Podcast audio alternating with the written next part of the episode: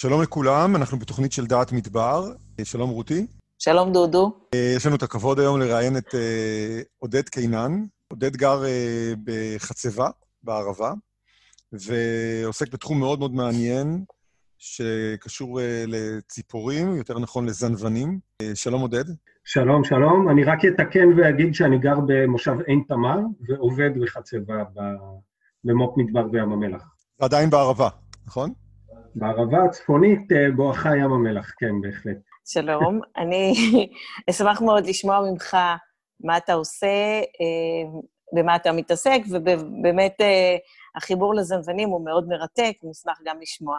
אני בעצם בחמש שנים האחרונות מחלק את הזמן בין שני תחומים עיקריים.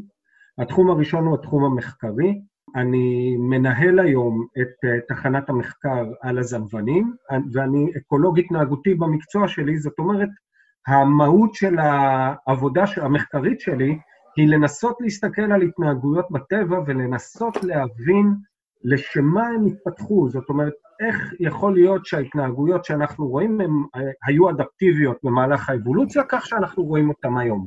אז זה ככה ברמה המקצועית. והדבר השני שאני עושה זה מנהל מרכז ללימודי מדע, חקלאות וסביבה של משרד החינוך והמועצה האזורית ערבה תיכונה, שיושב במו"פ ערבה, ושם אנחנו מארחים תלמידים מכל הארץ שמגיעים לפעילויות בנושאי מדע וסביבה וחקלאות.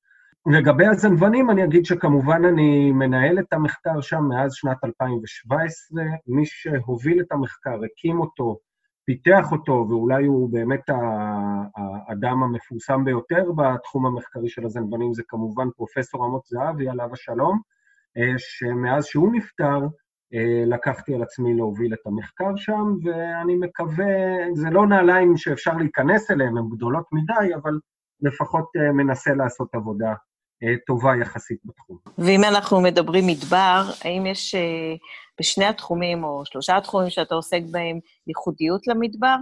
כמובן. קודם כל, הזנבנים הם מין שהוא מתרבה שיתופי. הם בעצם המין היחיד בארץ שחי, ב, אפשר לקרוא לזה קומונות, זה מה שנקרא Cooperative Breeders, בערך חמישה אחוז ממיני העופות הם כאלה, ומה זה אומר? זה אומר שכל הקבוצה ביחד, שיכולה להיות גם 20 זנבנים, מקימה קן אחד בלבד, ובקן הזה מתרבים הזכר והנקבה הבכירים, וכל הנחותים הם עוזרים להם. וזה, כמו שאמרתי, בערך קיים בחמישה אחוז ממיני העופות, וכששואלים ומסתכלים במטה-אנליזות שעושים, למה דווקא המינים האלה, רואים שיש קורלציה מאוד מאוד חזקה בין אזורים שבהם יש אי צפיות לגשם ותנאי אקלים קשים, לבין uh, החברתיות. זאת אומרת שהמבנה החברתי של הזנבנים הוא איזושהי אדפטציה לתנאים הקשים של המדבר. אז אני חושב שזה הדבר הראשון, להבין שהמדבר, על התנאים הקשים שלו, מעודד במרכאות איזושהי חברתיות. Uh, ישנם בעלי חיים שבנישות אקולוגיות מסוימות בתוך המדבר באמת נהיים יותר חברתיים על מנת להגן על היכולת שלהם לשרוד ולהתרבות.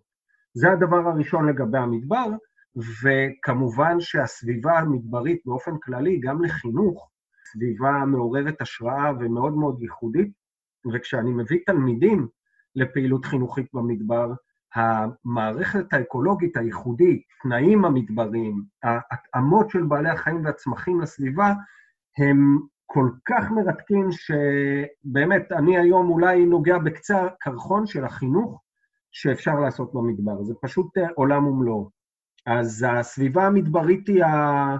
היא, הת... היא לא רק התפאורה, היא התנאים הבסיסיים לקיום של שני הדברים שאני עושה, גם המחקר וגם החינוך. ואם אנחנו חוזרים רגע לזנבנים, אתה יכול לתת לנו דוגמה של איזושהי חברתיות שגם יכולה להשליך על, ה, על חיי החברה שלנו כאנשים שחיים במדבר? כן, יש הרבה דוגמאות, אבל אני קודם כל חייב להגיד ככה, אני מדען, וכמדען אני מנסה לא לעשות השלכות שהן יותר מדי לפעמים פסבדו-מדעיות או שהן רגשיות, זה דבר שהוא מסוכן, מצד שני, אני חושב שאם אנחנו שואבים מזה השראה לעולם שלנו, אז זה כבר משהו אחר. ההבנה שזה שזנבנים מתנהגים בצורה מסוימת לא אומר שבני אדם אה, חייבים להתנהג בצורה הזאת, או שמשהו טוב או רע, זה דבר מאוד מאוד חשוב. אנחנו, אני מסתכל על זה כמו אה, מדענים אחרים, בעיניים מדעיות אה, ולא בעיניים שיפוטיות. אז חשוב קודם כל להגיד את זה.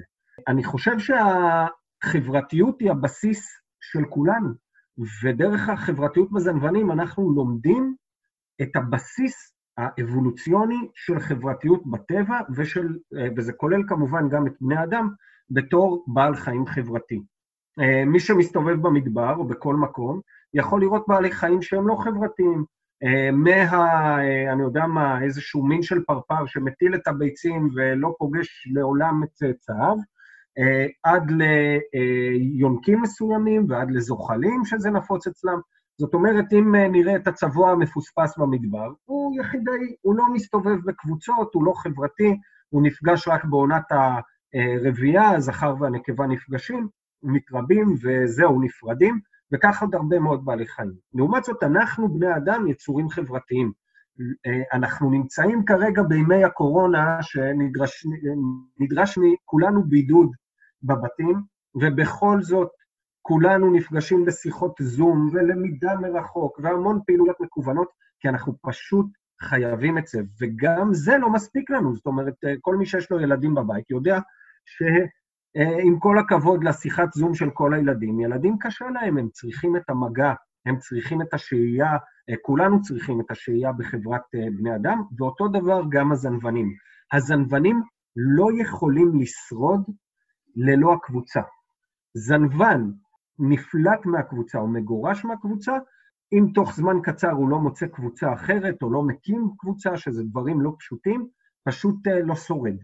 אז כשאנחנו מסתכלים על החברתיות של הזנוונים, אנחנו שואלים את עצמנו שאלות על הבסיס של, של לדוגמה, עזרה הדדית או אלטרואיזם, כי בעצם אלטרואיזם, אם מסתכלים עליו ממקום של, ממקום של הגדרה בסיסית של אבולוציה, נראה לכאורה שהוא מנוגד לאבולוציה.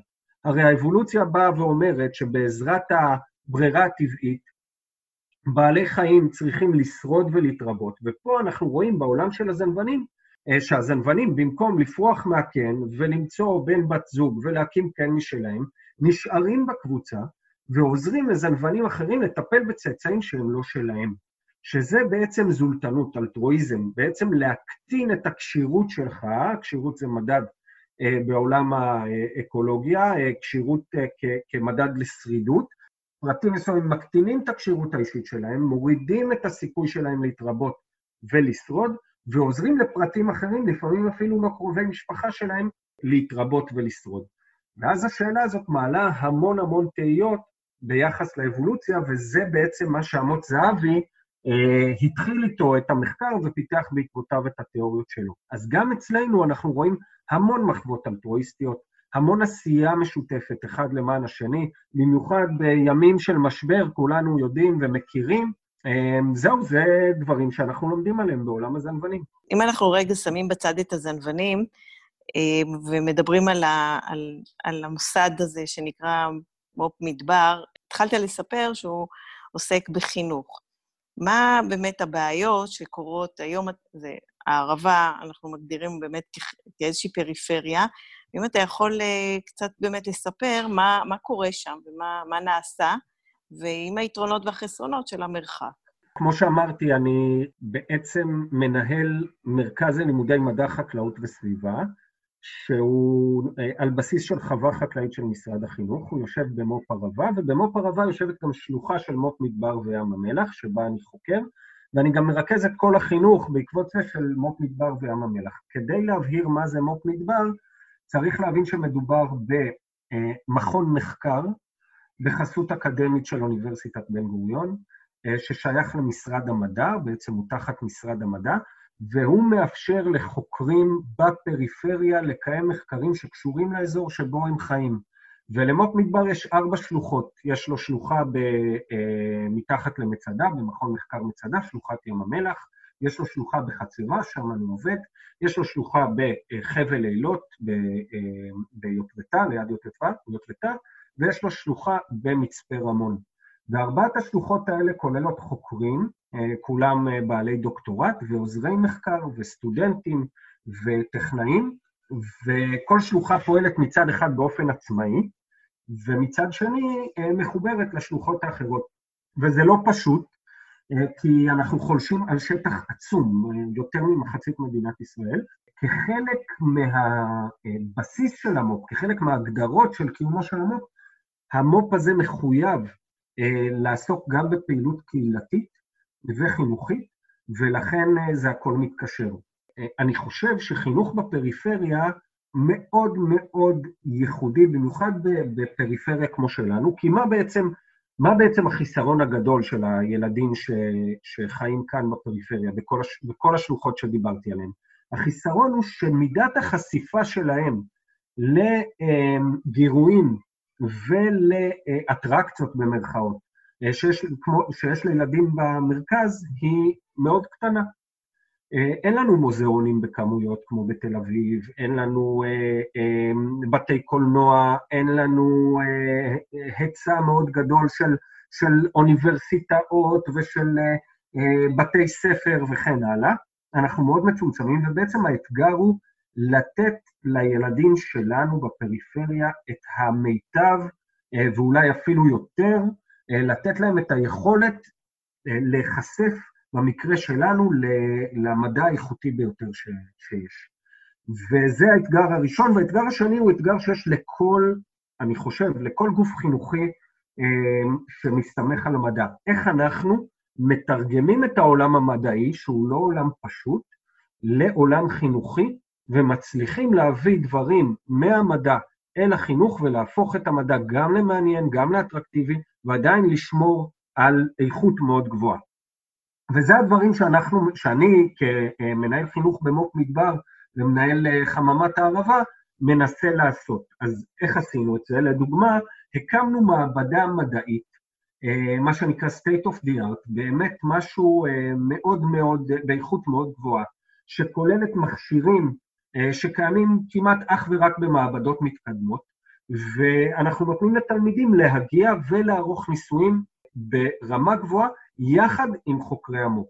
דבר נוסף שעשינו זה הקמנו מרכז makers ים, מה שנקרא makerspace, שכולל מדפסות תלת מימד, חותכי לייזר, מכונת CNC, פלוטרים, אה, אה, ארדואינו למי שמכיר, זאת אומרת יכולות של תכנות וקידוד, ובעצם על ידי זה אנחנו חושפים את הנוער ואת הילדים ואת הקהילות, לא רק אה, ילדים, אנחנו חושפים אותם לבאמת uh, uh, cutting edge, לרמה מאוד מאוד גבוהה של טכנולוגיה, ובתוך זה אנחנו גם הקמנו סדנת עץ ומרכז חקלאי, וכמובן מרכז לאקולוגיה מדברית, ככה שאנחנו בעצם חולשים על כל הסביבה המדברית ומשתמשים, דרך אגב, באיכויות הקהילתיות, כי בעצם הקהילות אצלנו הן קהילות מאוד מגובשות. מאוד ייחודיות בכל אחת מהשלוחות, מהקיבוצים של מגילות, דרך יישובי מועצה אזורית תמר, ערבה תיכונה, קיבוצי חבל לילות, אה, אה, מועצה מקומית מצפה רמון, זה קהילות מאוד ייחודיות,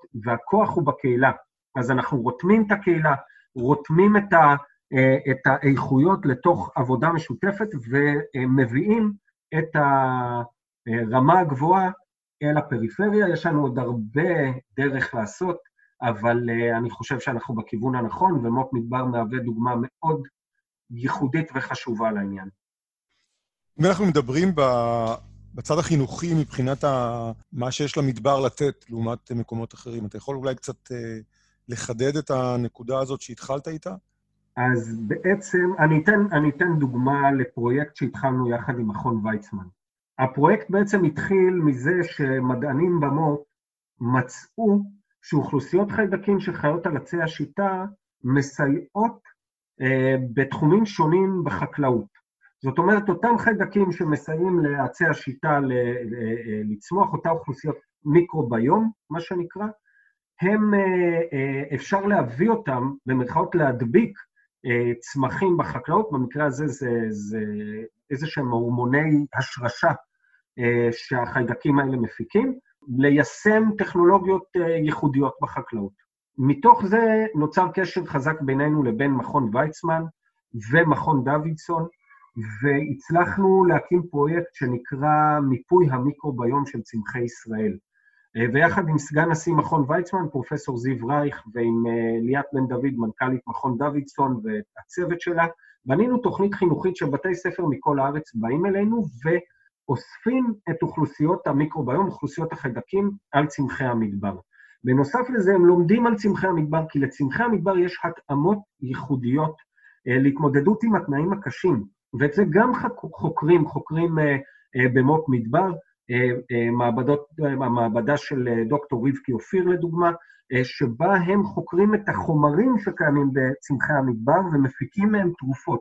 וזה יחד עם החוקרים של המכון לחקר העור בעין, במצדה, שבודקים את ההשפעה של התנאים המדבריים על העור שלנו ודברים כאלה. אז בעצם רתמנו את המדבר, את ההתאמות הייחודיות לחינוך שהוא אה, חינוך מאוד מאוד אה, אה, מתקדם ברמה המדעית, וזה שימוש אחד שאנחנו עושים במדבר. שימוש אחר זה בתחום שקוראים לו ביומימיקרי, כיצד אנחנו מחקים את, את מה שהטבע בעצם במיליוני שנות אבולוציה הצליח ליצור. אנחנו בעצם לומדים מזה. אולי הדוגמה הכי טובה שמכירים זה הסקוטש, הוולקרו, נוצר על ידי הסתכלות על המבנה המולקולרי של רגלי הסממית, ויש עוד הרבה מאוד דוגמאות, אז אותו דבר אנחנו עושים במדבר, אנחנו מסתכלים יחד עם תלמידים על התאמות שיש לבעלי חיים, לצמחים, התאמות התנהגותיות, המון דברים, ודרך זה לומדים על uh, פיתוחים טכנולוגיים, הנדסאיים, uh, עיצוביים, בתחומים שונים. וזה עוד דרך אה, לקחת את המדבר, ובסוף יש פה את המימד החברתי. כשאנחנו יוצאים עם תלמידים למדבר, יש פה במה חברתית אה, שאין לה אח ורע. היא מאפשרת לתלמידים לצאת, אה, לחוות משהו שהם לא חווים בשום מקום אחר, וזה אנחנו יכולים לעשות נניח אפילו על ידי תצפיות בזנבנים. התלמידים צריכים להיות בשקט, ללכת עם הזנבנים בקבוצות קטנות, ללמוד כיצד להסתכל בהם, ללמוד איך לשמוע את הזנבנים ולהבין מה הזנבנים אומרים, כי כשזנבן מתגודד על נחש, יש לו קול מאוד ייחודי, זה ממש להבין את שפת הציפורים, ואז התלמיד בעצמו לומד לקרוא טוב יותר את הטבע המדברי. אז זה גם כן שימוש במדבר כפלטפורמה אה, אה, גם לחקר וגם לאיזושהי הקשבה מסוג אחר, שהיום בימינו היא פחות נפוצה גם בחינוך וגם בכלל. אני דווקא אשאל אותך אה, שאלה שאני מכירה ממך, שיש פרויקט שנקרא אמת שיטה. נכון. ורציתי אה, טיפה לשמוע על הדבר המדהים הזה, כי זה מתחבר בעיניי גם למדבר, גם לחינוך וגם לטבע.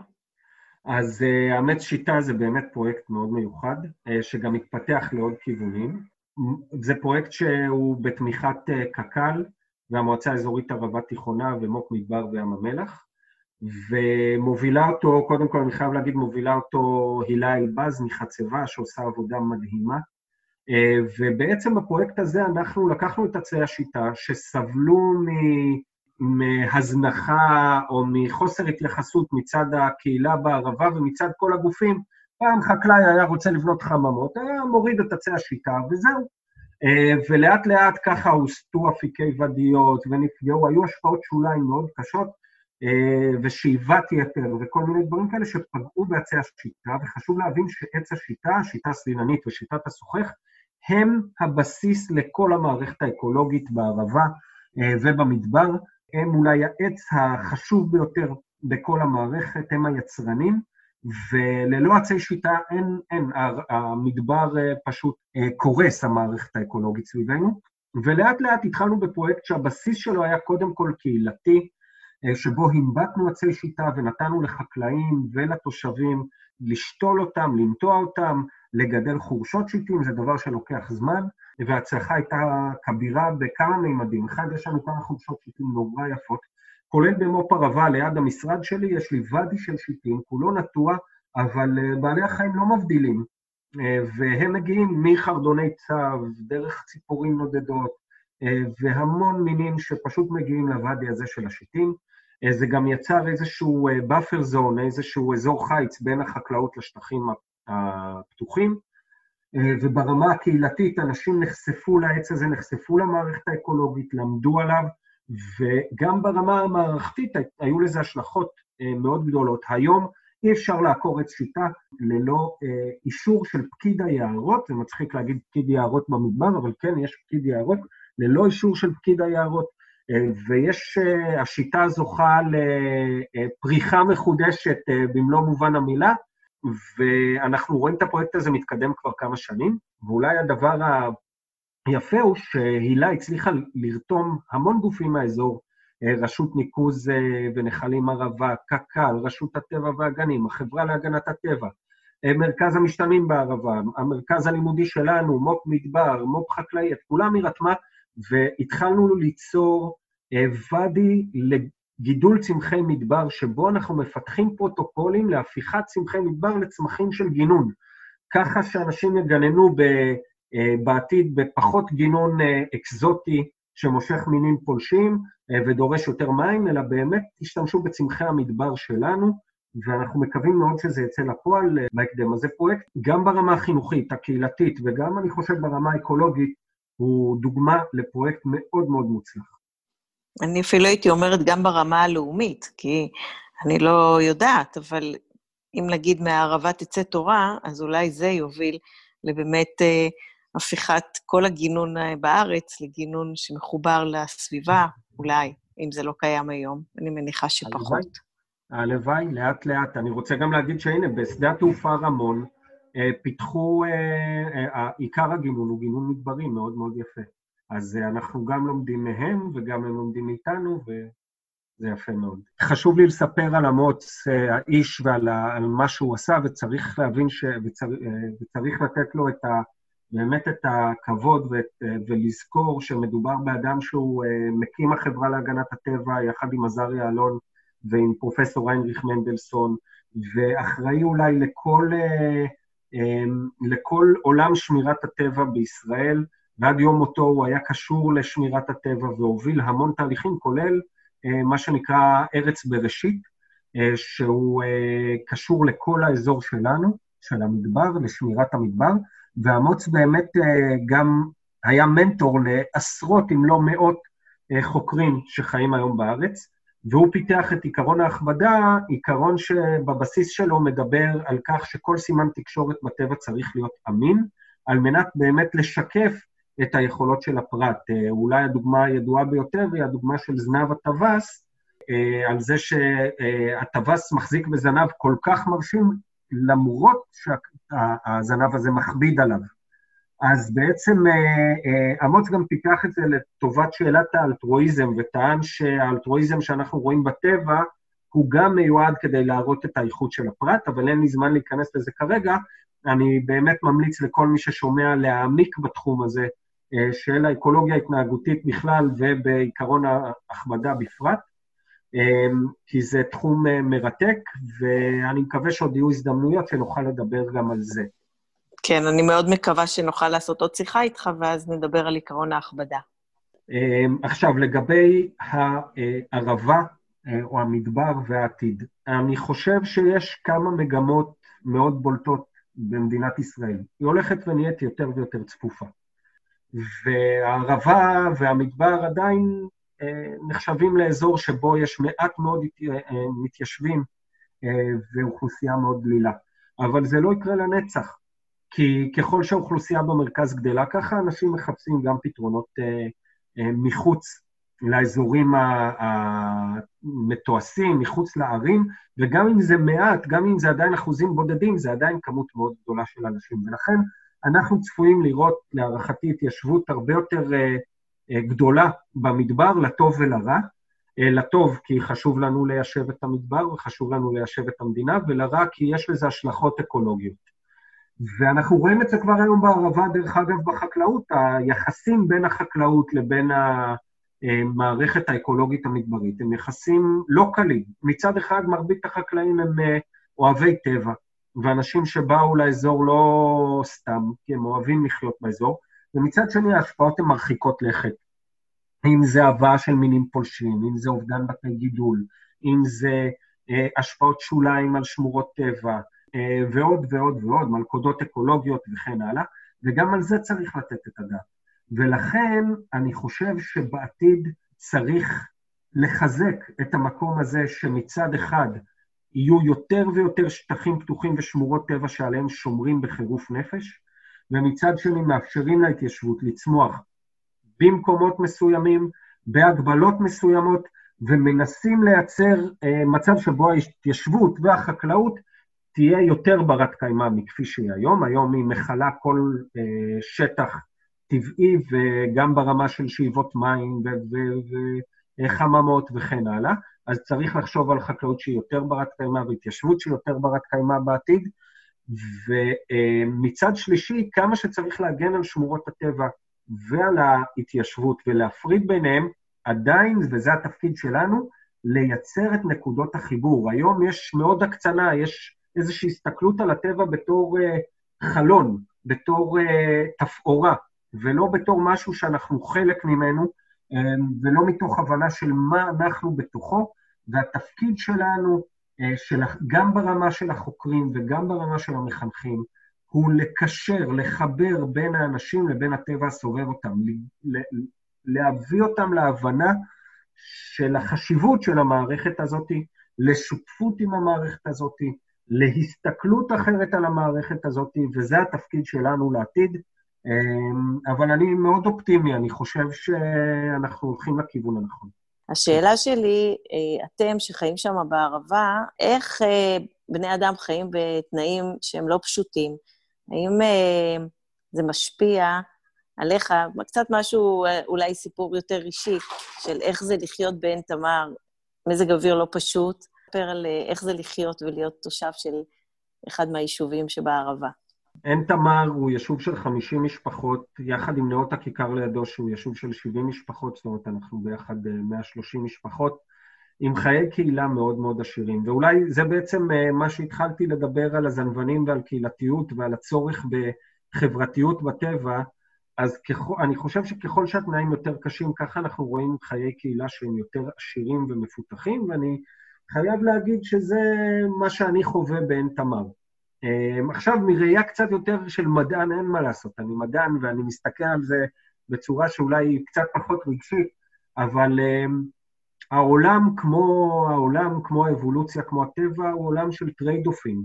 אה, זאת אומרת, לכל דבר יש יתרונות ולכל דבר יש חסרונות. מצד אחד אנחנו חיים פה בבידוד ומרוחקים, ומצד שני חווים פה גם חיי קהילה עשירים, גם סביבה נהדרת, אה, גם אה, טבע מרהיב, וגם בסופו של דבר, עם יוקר המחיה בארץ, אנחנו, אני מסוגל לתת לילדים שלי חינוך, מגורים, זאת אומרת, בית גדול, חצר גדולה, אה, סביבה מאוד מאוד תומכת, אה, שאני חושב שבאזורים אה, יותר עירוניים לא יכולים לתת. אז הבחירה הזאת שלי היא בחירה מאוד מודעת. אני מבין את הקשיים, אני מודע, אני מכיר את הקשיים היטב, הקיץ פה, במיוחד בכיכר סדום, הוא, הוא זוועתי, הוא לא נורמלי, הוא באמת, גם טמפרטורות שמרקיעות ל-50 מעלות, גם אה, לחות יחסית נמוכה, אבל לא נמוכה כמו בערבה, בגלל ההשפעה של בריכות האידוי של ים המלח, יתושים וזבובים אה, מכל הבא ליד, ולמרות זאת, אנחנו חווים פה חיים שהם מאוד מאוד טובים, מאוד איכותיים. אני נהנה מכל רגע מהחיים כאן, שלא לדבר על החוויה של להיות קצת חקלאי, יש לי מתת תמרים, איש חינוך ואיש מחקר באזור כזה, שבו כל אחד הוא יותר נחשב. אני לא יודע אם הייתי מגיע להישגים שלי בתל אביב, כי שם התחרות שלי עם עוד הרבה מאוד יזמים חינוכיים ועם הרבה יותר חוקרים היא מאוד גדולה, ופה יש לי איזשהו חופש ויכולת אה, להביא את עצמי לידי ביטוי שאני לא בטוח שהייתי מסוגל במקומות אחרים, אה, למרות שעשיתי דוקטורט בתל אביב ובאוסטרליה, וכן, אני לא, לא מוריד מהיכולות שלי ושל חוקרים אחרים שחיים כאן חס וחלילה, אבל אני חושב שאנחנו מצליחים פה אה, להיות יותר אנחנו ולחיות יותר לפי האמת שלנו. יש טוב ויש רע, אני חושב שהטוב פה הוא גדול אה, בהרבה מהרע, ומשאיר לכל אחד את המקום שלו לעשות את השיקולים שלו בהקשר הזה. אותי שכנעת. אה, דודו, עוברים? אה, לגמרי, אנחנו כבר גרים, לא צריך לעבור לערבה, אנחנו גרים בחלק אחר של המדבר. נכון. שהוא מעניין אה, בזוויות אחרות. אה, כן. אבל זה מעניין, הנושא הזה של הטמפרטורה הגבוהה, הרי עכשיו אנחנו מדברים אה, על ההתחממות גלובלית, אז ברור לנו שיהיו אזורים שהיום הם אה, עדיין יחסית, מבחינת משרה הטמפרטורות, לא, מגיעות, לא מגיעים למקומות קיצוניים, והם עלולים להגיע למקום הזה שאתה מדבר עליו, 50 מעלות, אפילו יותר. והנה אתה נכון. אומר, תראו, בכל זאת, אנחנו חיים שם כבר הרבה מאוד שנים, יש לנו קהילה משגשגת, ו... זאת אומרת שגם בטמפרטורות כאלה, אדם יכול לעבור אדפטציה, התאמה, אה, ולהסתגל ולהתמודד ולשגשג. לא כן, בהכרח... בעזרת מזגנים ו... כן, נכון. אבל כן, כן, הוא יכול למצוא את הדרכים שבהם הוא מסתגל ומתמודד. בהחלט. טוב, תודה רבה. הזמן שלנו, כאמור, אה, מתקצר, אז אנחנו צריכים לסיים פה. אה, הייתה לנו שיחה ממש מרתקת, אני חושב שנשאר לנו עוד לא מעט נושאים לדבר עליהם. אה, אני חושב שהנושא של תיאוריות ההכבדה הוא נושא שבאמת שווה לייחד לו תוכנית, זאת אומרת, תוכנית משלו. לגמרי. רציתי להודות לך על הזמן שהקדשת לנו. לי זה היה ממש מרתק להקשיב. רותי, את רוצה להוסיף עוד משהו לסיום? אה, גם תודה רבה לעודד, ובאמת אה, למדתי המון. תודה רבה לכם, זה תענוג היה לנהל את השיחה הזאת, אני מקווה שיהיו עוד הזדמנויות, ממש תודה על ההזדמנות. אז אה, תודה תודה. לך, תודה לכם. להזכיר לכם, התוכניות שלנו נמצאות ב iTunes, Spotify, בקרוב גם גוגל, ונשמח אם תמשיכו לעקוב אחרינו, גם באתר שלנו, מדבר.org. תודה רבה לכולם.